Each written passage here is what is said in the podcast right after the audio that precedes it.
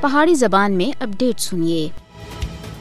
کشمیری عوام دے جذبہ آزادی کو دبانے دے واسطے بھارت دا ظالمانہ رویہ 5 اگست 2019 تھی نوئی بلندیاں کو پہنچ رہا ہے۔ بھارتی پولیس سن 19 نومبر کو ورلڈ کپ کرکٹ ٹورنامنٹ دے فائنل وچ آسٹریلیا دی بھارت دے خلاف جیت دا جشن منانے دی وجہ تھی بدنام زمانہ قانون UAPA دے تحت 7 کشمیری یونیورسٹی طلبہ کو گرفتار کر کے دا ہے۔ بدنام زمانہ قانون UAPA دے تحت کشمیری طلبہ دی گرفتاری مودی حکومت دی کشمیری نوجواناں دے خلاف ظالمانہ ذہنیت دا منہ بولدا ثبوت ہے۔ مقبوضہ جموں کشمیر وچ PDP دی سربراہ محبوبہ مفتی دا آخنا ہے کہ کشمیری طلبہ دی گرفتاریاں پریشان کرن والی گلاں ہن کہ ہن مقبوضہ جموں کشمیر وچ جیتنے والی ٹیم دے حق وچ خوشی کو بھی جرم قرار دیتا جا رہا ہے۔ کشمیریاں سن بھارت تے نال ہونے والے کرکٹ میچاں وچ اپنی نفرت اور غم و غصے دے اظہار دے واسطے ہمیشہ مد مقابل ٹیماں کو سپورٹ کیتی ہے۔ مقبوضہ جموں کشمیر وچ ضلع گاندربل وچ قائم زرعی سائنس اور ٹیکنالوجی